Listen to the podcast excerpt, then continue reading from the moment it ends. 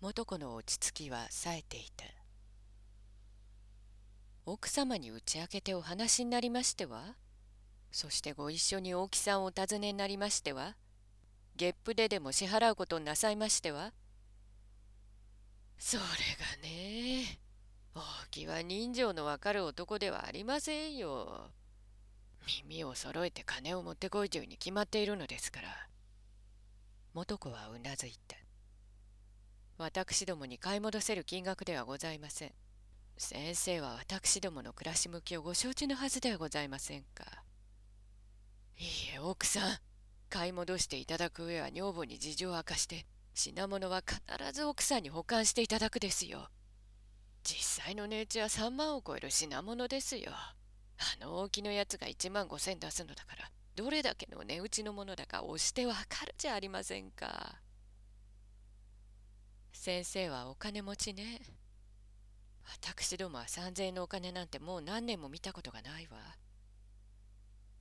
元子は3,000円のお金の包みを岡本に返して立ち上がった。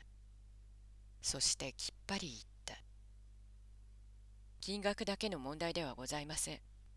私どもは先生の正しいお役に立つことだけ手伝わせていただきたいと思っています。そのまま元子が立ち去る気配を示したので岡本は呼び止めた。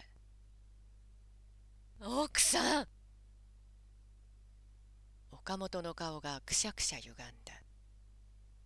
岡本は元子を呼び止めるために左手を押さえるように突き出していた。その手が緩やかに戻ってなぜだか自分の顎を押さえた。同時に右手で腹を押さえた。そして顔をぐいと後ろへ突きのけるような奇妙な身振りをした。すると突然「ひ」という声を立てて泣き伏していた。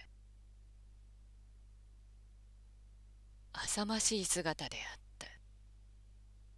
元子はそれを見すくめていたがすぐ振り向いて立ち去ってしまった。